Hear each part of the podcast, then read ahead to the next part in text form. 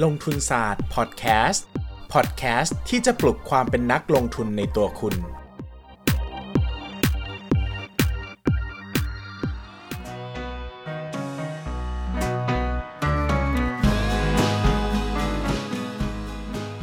วัสดีครับ ยินดีต้อนรับเข้าสู่รายการลงทุนศาสตร์พอดแคสต์รายการที่จะชวนทุกคนมาพัฒนาความรู้ด้านการเงินและการลงทุนไปด้วยกัน วันนี้นะครับ ผมอยากจะชวนทุกคนมาพูดคุยกันในเรื่องที่กำลังเป็นที่นิยมพูดถึงอย่างมากในประเทศไทย นั่นก็คือเรื่องของอู่ฮั่นโคโรนาไวรัส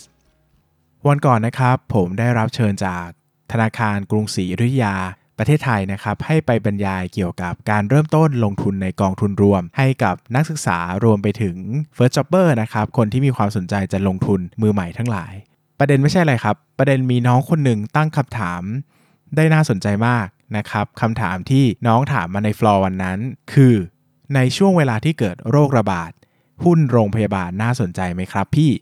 ผมก็โอ้ เป็นคำถามที่ดีมากเลยนะ เพราะว่าผมรู้สึกว่าเป็นคำถามที่ต้องใช้มิติในการตอบหลายอย่างเหมือนกัน ผมถามน้องกลับไปครับว่าคำว่าน่าสนใจของน้องเนี่ยหมายถึงประเด็นไหน หมายถึงแง่น่าสนใจในเชิงผลประกอบการจะดีหรือไม่ดี หรือว่าน่าสนใจในเชิงราคาจะดีหรือไม่ดีครับ น้องก็ตอบมาว่าผลประกอบการครับพี่ ผมอยากรู้ว่าถ้าเกิดโรคระบาดเนี่ยหุ้นโรงพยาบาลจะมีงบการเงินที่ดีไหม ผมแบบโอ้เป็นคำถามที่ดี ผมก็เลยชวนน้องคิดประเด็นนี้ไปด้วยกันนะครับ วันนี้ผมก็เลยอยากจะชวนคุณผู้ฟังพอดแคสต์ของผมทุกคนมาคิดประเด็นนี้ไปด้วยกันเหมือนกันนะครับ แต่ก่อนที่ผมจะเล่าไปถึงคำตอบของคำถามนี้ ผมขอพูดถึงหุ้นโรงพยาบาลตัวใหญ่ ๆ ในประเทศไทยก่อน หลายคนที่ไม่เคยติดตามตลาดหุ้นมาก่อน จะได้เข้าใจภาพง่าย ๆ ว่าหุ้นโรงพยาบาลที่ผมกำลังพูดถึง คือหุ้นแบบไหนกลุ่มใดนะครับ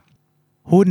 โรงพยาบาลที่ใหญ่ที่สุดในประเทศไทยนะครับ ก็คือหุ้นโรงพยาบาลดุสิตกรุงเทพดุสิตเวชการนะครับ เครือ BDMS ก็จะเป็นโรงพยาบาลใหญ่ที่มีโรงพยาบาลในเครือมากกว่า 40 โรงพยาบาลด้วยกัน ยกตัวอย่างเช่น โรงพยาบาลกรุงเทพ โรงพยาบาลเปาโล โรงพยาบาล BNH โรงพยาบาลสมิติเวชโรงพยาบาลพญาไทกลุ่มที่ 2 หรือว่าโรงพยาบาลที่ 2 ที่เป็นที่นิยมแล้วก็มีขนาดใหญ่มากในประเทศไทย ก็คือโรงพยาบาลบำรุงราษฎร์ถือเป็นโรงพยาบาลเดี่ยวที่ใหญ่ที่สุดในประเทศไทยนะครับ มีอยู่สาขาเดียวก็คือบำรุงราษฎร์ส่วน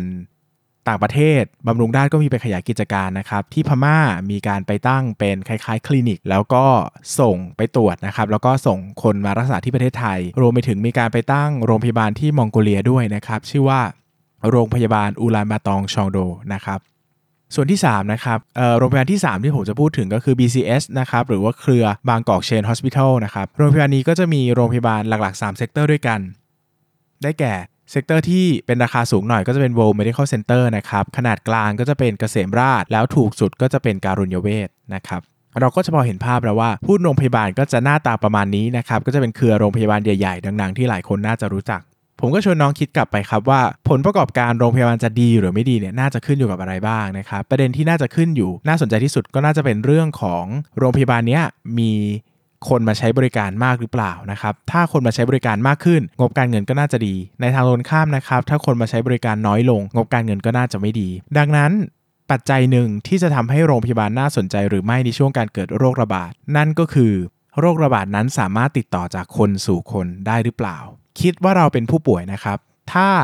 โรคระบาดนั้นไม่ติดต่อจากคนสู่คน ถ้าเราป่วยเราก็คงไปโรงพยาบาลด้วยความรู้สึกว่าไม่ได้หวั่นเกรงอะไร เพราะว่าเราไม่น่าจะไปติดโรคอะไรจากโรงพยาบาล แต่ในทางตรงข้ามนะครับ ถ้าโรคติดต่อจากคนสู่คนได้นั่นเป็นเรื่องที่น่ากลัวเลยนะครับ เพราะว่าการไปโรงพยาบาลหมายถึงการอาจจะไปติดโรครุนแรงกลับมาก็ได้ ดังนั้น ปรากฏการณ์ที่เกิดขึ้นหรือที่เราเห็นกันนะครับ ก็คือเมื่อไหร่ที่มีโรคระบาดรุนแรงที่ติดจากคนสู่คน และยังหายารักษาโรคไม่ได้ ควบคุมการแพร่ระบาดของโรคไม่ได้หุ้นโรงพยาบาลมักจะมีผลประกอบการที่ไม่ค่อยดีเท่าไหร่ สาเหตุเนื่องมาจากคนจะหลีกเลี่ยงการไปโรงพยาบาล เพราะว่าจะทำให้เกิดความเสี่ยงในการติดเชื้อ ตรงกันข้ามนะครับ ถ้าเป็นโรคติดต่อ โรคระบาดที่ไม่ติดต่อจากคนสู่คน หุ้นโรงพยาบาลมักจะมีผลประกอบการที่ดี เนื่องจากคนป่วยก็ไปโรงพยาบาลมากขึ้น ค่ารักษาพยาบาลก็เพิ่มมากขึ้น มีรายได้จากการให้บริการและขายยามากขึ้นนะครับ ยกตัวอย่างให้เห็นชัดที่สุด ผมขอยกเป็นกรณีตัวอย่างนะครับ ปีที่เกิดเมอร์สนะครับ หรือว่าเป็นโรคระบาดที่เกิดคาดว่าติดเชื้อจากอูฐนะครับ คนที่ติดเชื้อส่วนใหญ่เนี่ยมาจากตะวันออกกลางนะครับ ตอนนั้นเนี่ย พบผู้ป่วยในประเทศไทยด้วยนะครับ โดยคาดกันว่าพบที่โรงพยาบาลบำรุงราษฎร์นะครับ ทางข่าวเนี่ยไม่ได้เปิดเผยชื่อโรงพยาบาลออกมาโดยตรง แต่ก็ให้ชื่อว่าเป็นโรงพยาบาลชื่อดังของประเทศไทย ซึ่งคนก็ค่อนข้างจะเชื่อว่าเป็นบำรุงราษฎร์เนื่องจากเป็นโรงพยาบาลที่มีกลุ่มเป้าหมายโดยตรงเป็นชาวตะวันออกกลางนะครับ ดังนั้นเนี่ยทางบำรุงราษฎร์เองเนี่ยหลังจากมีข่าวว่าเมอร์สเนี่ยพบ ติดที่บำรุงราษนะครับคนผมเนี่ยมีเพื่อนทำงานที่บำรุงราษนะครับก็เพื่อนก็เล่าให้ฟังว่าเฮ้ยคนป่วยคนไปโรงพยาบาลน้อยลงจริงๆนะครับซึ่งอันนี้เป็นผลกระทบสำคัญเลยเนื่องจาก รายได้ของโรงพยาบาลก็ลดลงนะครับเมอร์สเนี่ยตอนนั้นค่อนข้างจะรุนแรงมาก เนื่องจากเป็นโรคที่มีอัตราการเสียชีวิตเยอะนะครับร้อยคนเนี่ยจะเสียชีวิตสัก 30 คนหรืออัตราการตายประมาณ 30%ซึ่งถือว่าสูงมาก ดังนั้นคนจำนวนหนึ่งก็หลีกเลี่ยงการไปบำรุงราษเลยนะครับลูกค้าประจำที่เคยไปไปบำรุงราษเนี่ยก็ถ้าป่วยก็อาจจะหลีกเลี่ยงไปโรงพยาบาลอื่น รวมไปถึงลูกลูกค้าที่เป็นลูกค้าต่อเนื่องนะครับผู้ป่วย ผู้ป่วยโรคเรื้อรัง เช่นเบาหวานไขมันความดันเนี่ยบางทีเขาก็จะหลีกเลี่ยงการไปโรงพยาบาลช่วงนั้นนะครับโดยเฉพาะผู้ป่วยโรคเบาหวานเนี่ยซึ่งภูมิคุ้มกันเนี่ยจะตกลงนะครับหลังจากป่วยเป็นโรคมานานๆเนี่ยเขาก็อาจจะมีความกังวลว่าการไปอยู่ในโรงพยาบาลเนี่ยอาจจะทำให้ติดเชื้อหรือเปล่านะครับก็ทำให้แย่ลงนะครับเป็นช่วงเวลาที่มีคนไปโรงพยาบาลแย่ลง ผลประกอบการก็ดูไม่ค่อยสดใสเท่าไหร่นะครับ ตรงนี้เนี่ยจะเชื่อมโยงไปถึงคำถามที่มีน้องคนหนึ่งเคยถาม ไว้ในเมื่อผมพูดเกี่ยวกับอู่ฮั่นโคโรนาไวรัสสายเทปที่แล้วนะครับ น้องถามว่าอยากให้พี่ช่วยยกตัวอย่าง หุ้นโรงพยาบาลที่ได้รับผลกระทบจากซาร์สและเมอร์ให้หน่อยว่า ราคาหุ้นลงไปมากแค่ไหน และใช้เวลานานเท่าไหร่กว่าจะฟื้นตัวได้นะครับ หุ้นเมอร์สเนี่ยส่งผลกระทบหนักที่สุดก็คือหุ้น BS นะครับซึ่งคาดว่าเป็นโรงพยาบาลที่ค้นพบ ผู้ป่วยรายนี้รายแรกในประเทศไทยนะครับราคาหุ้นตกไปวันแรกที่ประกาศน่าจะตกไปประมาณ5%นะครับหลังจากนั้นก็ค่อยๆซึมลงอย่างต่อเนื่อง ตกลงไปภาพรวมประมาณ 10-20%นะครับตัวเลขไม่มั่นใจเท่าไหร่เพราะว่าผมจำเวลาคาบเกี่ยวในการเกิดเมอร์เนี่ยเต็มๆไม่ได้นะครับ แต่ใช้เวลาประมาณ 3 เดือนนะครับ กว่าที่ราคาหุ้นจะกลับมาเป็นปกติก็ผ่านไปเกือบหนึ่งไตรมาสอะคือก็โลกก็รักษาหายแล้วเงียบหายไปแล้ว ก็ไม่มีคนมาตื่นตระหนกกันเรื่องนี้แล้วราคาก็กลับมาเป็นปกตินะครับดังนั้นเนี่ยเราก็จะเห็นภาพได้ว่ามันมีผลกระทบอย่างนี้จริง ๆ ส่วนถ้าเป็นเรื่องของ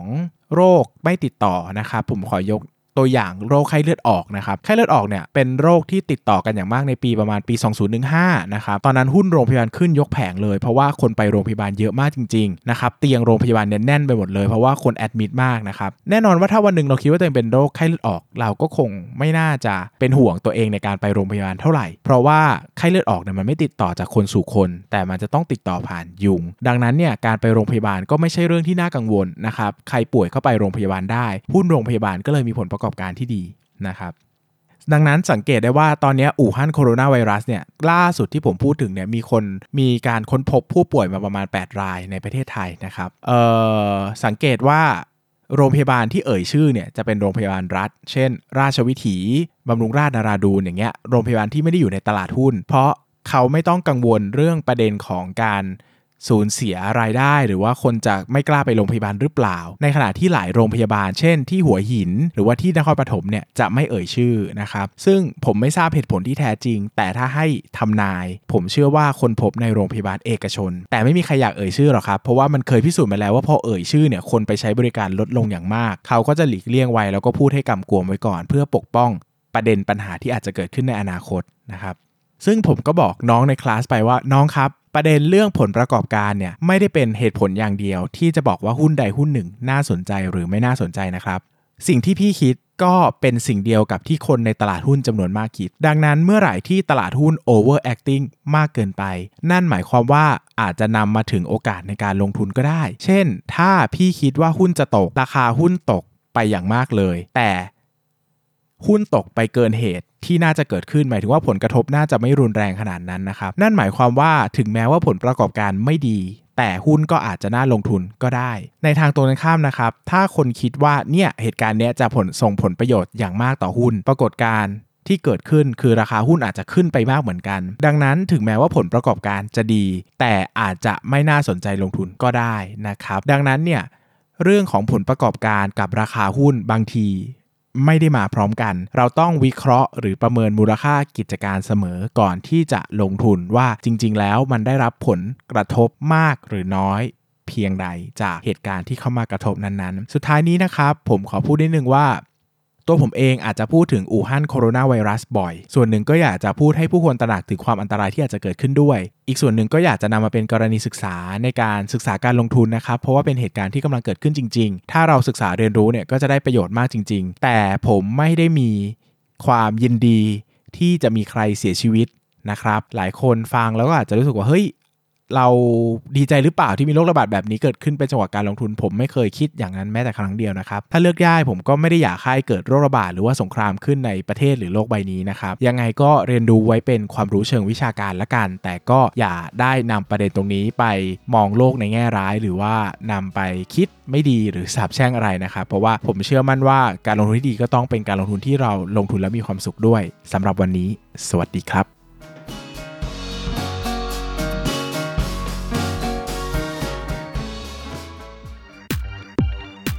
อย่าลืมกดติดตามลงทุนศาสตร์ในช่องทางพอดแคสต์เพลเยอร์ที่คุณใช้ แล้วกลับมาปลุกความเป็นนักลงทุนกันใหม่ในลงทุนศาสตร์พอดแคสต์